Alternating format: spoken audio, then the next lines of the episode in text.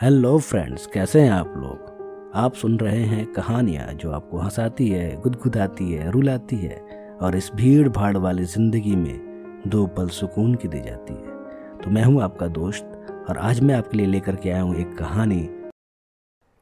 मधु आज सुबह से ही बहुत खुश थी। आज लगभग पंद्रह साल बाद उसे शिवरात्रि के त्यौहार में अपने घर पर रुकने का मौका मिला था। मधु दसवीं के बाद आगे की पढ़ाई के लिए अपने गाँव से शहर चली गई और वहीं इंजीनियरिंग करके शहर के ही एक बड़े सी मल्टीनेशनल कंपनी में सॉफ्टवेयर इंजीनियर के पद पे काम करती थी। शिवरात्रि का त्यौहार उसे सबसे ज़्यादा पसंद था क्योंकि उस त्यौहार को उसके गाँव के लोग बहुत धूमधाम से मनाया करते थे।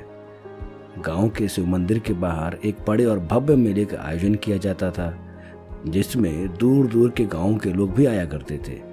जलेबियाँ रसगुल्ले, हलवा, सोहन तरह तरह की मिठाइयाँ मिलती थी बड़े बड़े झूले होते थे और जादूगर गोगा अपने जादू से बच्चे और बूढ़े सबका मनोरंजन करते थे।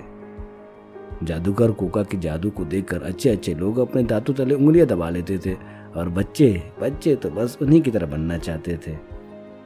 सर्कस में हाथी को देखकर मन खुश हो जाता था और जोकर के शरारतों पर ज़ोर ज़ोर से ठहाके लगाता था। बड़े वाले झूले पर बैठकर चिल्लाने में जो मज़ा आता था, वो मज़ा भला किसी और चीज़ में कहा? तरह तरह की मिठाइयाँ, झूले, कपड़े और खिलौनों के बीच मधु का सबसे पसंदीदा खिलौना था मिट्टी के खिलौने। हर साल मेले में मिट्टी के कबूतर, तोता, चिड़िया छोटे छोटे मिट्टी के घर गुड्डे गुडिया और मिट्टी के बहुत सारे रंग बिरंगे गुल्लक मिलते थे। मधु जब छोटी थी तो अपने दादाजी की उंगली पकड़कर वो उस मेले में जाती थी और हर साल मिट्टी के कुछ खिलौने और एक प्यारी सी, छोटी सी गुल्लक लेकर के आती थी। उस गुल्लक में वो पापा मम्मी से, दादा दादी से और कभी कभी घर में आए मेहमानों से जो एक रुपए का सिक्का मिल जाता था, वो उसे उन गुल्लक में डाल देती थी। उस एक रुपए के सिक्के को गुल्लक में डालने में जो आनंद मधु को आता था, ऐसा लगता था कि मानो पूरे दुनिया का खजाना मिल गया हो। आज पंद्रह साल बाद, तीस साल की मधु के अंदर फिर वही उत्साह था। आज फिर वो दस साल की बच्ची की तरह चहक रही थी। और खुश भी क्यों ना हो, पंद्रह साल पहले शहर की भीड़ भाड़ में मिट्टी के वो दोस्त जो पीछे रह गए थे, आज उनसे फिर से मुलाकात होने वाली थी। आज वो फिर से मिट्टी का गुल्लक खरीदने वाली थी। मधु आज सुबह जल्दी उठ गई थी। सुबह सुबह नहा धोकर महादेव की पूजा करके मेला जाने के लिए तैयार हो गई। मधु की माँ मधु से बोली, अरे, नौ बजे तक सोने वाली लड़की आज छः बजे उठकर नहा धोकर तैयार हो गई। क्या बात है? मधु खुशी से चहकते हुए बोली, अरे माँ, आज शिवरात्रि है ना तो शिव मंदिर के बाहर लगे मेले में जाना है। मधु की माँ बोली, क्या? तुझे आज भी वो मेला याद है? मैंने सोचा कि तू कब का भूल चुकी होगी। मधु, अरे माँ, ऐसे कैसे भूल सकती हूँ? वो मेरा सबसे प्यारा मेला है। बस शहर की भीड़ भाड़ में थोड़ा सा खो सा गया है। लेकिन आज, इतने सालों बाद मैं शिवरात्रि पे घर पे हूँ ना तो मैं आज इस मेले में ज़रूर जाऊँगी। मधु की माँ बोली, लेकिन बेटा, अपनी उम्र तो देख ले। तीस साल की हो गई है छः महीने बाद शादी है तेरी। इस उम्र में मेला जाएगी, लोग क्या कहेंगे? मधु बोली, माँ, ज़िंदगी जीने और काटने में अंतर होता है, और मैं ज़िंदगी काटना नहीं, जीना चाहती हूँ। और ज़िंदगी जीने की कोई उम्र नहीं होती। इतना कह के मधु अपने बड़े भाई के पाँच साल के बेटे बबलू को साथ लिए मेले की तरफ़ चल दी। वो सबसे पहले सो मंदिर गई, भगवान शिव की पूजा की और उसके बाद मंदिर के पीछे लगे मेले की तरफ़ चली गई। मेले में तरह तरह के झूले आए थे, मिठाइयाँ थी, चाट और गोलगप्पे के ठेलों पे औरतों और लड़कियों की भीड़ लगी हुई थी। मौत के कुएँ के टिकट के लिए मर्दों की लंबी लाइन लगी हुई थी। बच्चे खिलौने और मिठाइयों के लिए अपने माता पिता से जिद कर रहे थे और मेला प्रशासन की तरफ़ से लाइन में चलने और जेब कतरों से सावधान के अनाउंसमेंट भी हो रहे थे।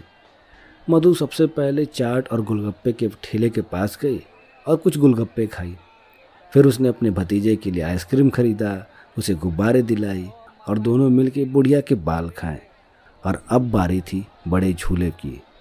कुछ देर तक लाइन में खड़े रहने के बाद मधु का भी नंबर आ गया और अब वो अपने भतीजे के साथ झूले पर बैठ गई। झूला चलना शुरू हुआ।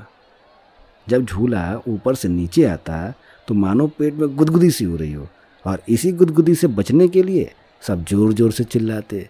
थोड़ी देर बाद मधु और उसका भतीजा दोनों चिल्लाने लगे और झूले पे बैठ के चिल्लाने में जो मज़ा आता ना, ये मज़ा शायद कहीं नहीं मिलता।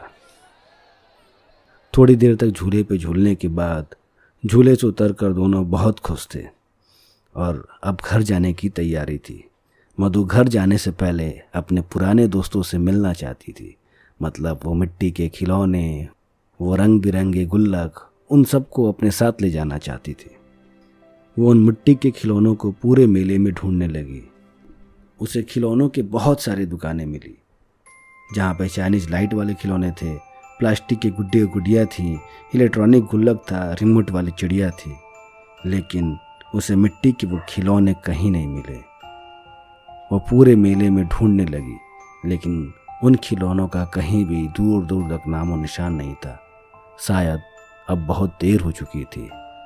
मिट्टी के उन खिलौनों की जगह शायद अब ये प्लास्टिक के चाइनीज़ खिलौने ले लिए थे। मेले की सारी खुशी अब मायूसी में बदल गई थी। वो अब मेले से बाहर निकल रही थी। तभी उसकी नज़र एक सत्तर साल की महिला पे पड़ी, जो ज़मीन पे चादर बिछा करके मेले के एक कोने में कुछ मिट्टी के खिलौने बेच रही थी।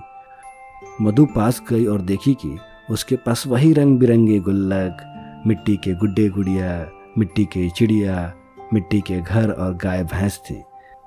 मधु इन खिलौनों को देखकर बहुत खुश हुई और वो सत्तर साल की अम्मा भी मधु को देख करके बहुत खुश हुई।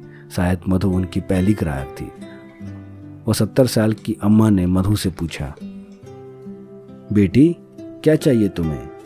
मधु के चेहरे पे खुशी की लहर दौड़ पड़ी। मधु ने झट से एक सुंदर से रंग बिरंगे गुल्लक की तरफ़ इशारा करते हुए पूछा, अम्मा, ये गुल्लक कितने का है? वो औरत बोली, बीस रुपए का। मधु, बस बीस रुपए? इतना सस्ता? क्यों? और पहले तो इन मिट्टी के खिलौनों की बहुत सारी दुकानें हुआ करती थी, लेकिन इस बार सिर्फ़ आप ही बेच रही ऐसा क्यों? इतना सुन के उस औरत की आँखों से आँसू गिरने लगे। वो बोली, बेटा, आज सबको प्लास्टिक के लाइट वाले ही खिलौने चाहिए। लोग सौ रुपये दो सौ रुपये के प्लास्टिक के चाइनीज़ खिलौने खरीद लेते हैं, पर बीस रुपए के मिट्टी के खिलौने कोई नहीं खरीदता। इसलिए धीरे धीरे हम में से बहुत सारे लोग मिट्टी के खिलौने बनाना और बेचना बंद कर दिए। कुछ लोग कहीं मजदूरी के लिए चले गए तो कुछ लोग प्लास्टिक के खिलौने बेचने लगे। मेरे पास ना तो इतना पैसा है कि मैं प्लास्टिक वाले खिलौने खरीद सकूँ और ना ही मैं अपने मिट्टी के खिलौने को खुद से अलग करना चाहती हूँ। ये मेरी आत्मा से जुड़े हुए हैं और इनको खुद से अलग करने का मतलब ये हुआ कि अपनी आत्मा को खुद से अलग कर देना। अम्मा की बात सुनकर मधु की आँखों में आँसू आ गए। उसने अपने पर से सारे पैसे निकाले, जो लगभग चार हज़ार रुपए के आसपास थे, और उस अम्मा के पैरों पर रख दिए। और मिट्टी के बहुत सारे खिलौने लेकर घर वापस आ गए। दोस्तों, हमारे देश में न जाने ऐसी कितनी कलाएँ, कितनी संस्कृतियाँ हैं, जो आधुनिकरण की भेंट चढ़ रही हैं। अम्मा जैसे कितने सारे ऐसे लोग हैं जो इन कलाओं के एक समय में राजा हुआ करते थे और आज वो एक वक्त के खाने के लिए मोहताज हो गए हैं। जो कभी हमारे साथ हुआ करते थे, हम आज उन्हें अकेला छोड़ते जा रहे हैं। हमारी संस्कृति आधुनिकरण की भीड़ चढ़ती जा रही है। तो मैं चाहता हूँ कि आप इसे ज़्यादा से ज़्यादा फैलाएँ, ताकि हमारे देश के लोग ऐसे कलाकारों के प्रति संवेदनशील हो सके, जो हमारे संस्कृति को बचाए रखे। हैं जो हमारे संस्कृति के जन्म से ही इसके साथ जुड़े हुए हैं। तो दोस्तों, आज के लिए इतना ही। मिलते हैं अगले एपिसोड में फिर किसी कहानी के साथ।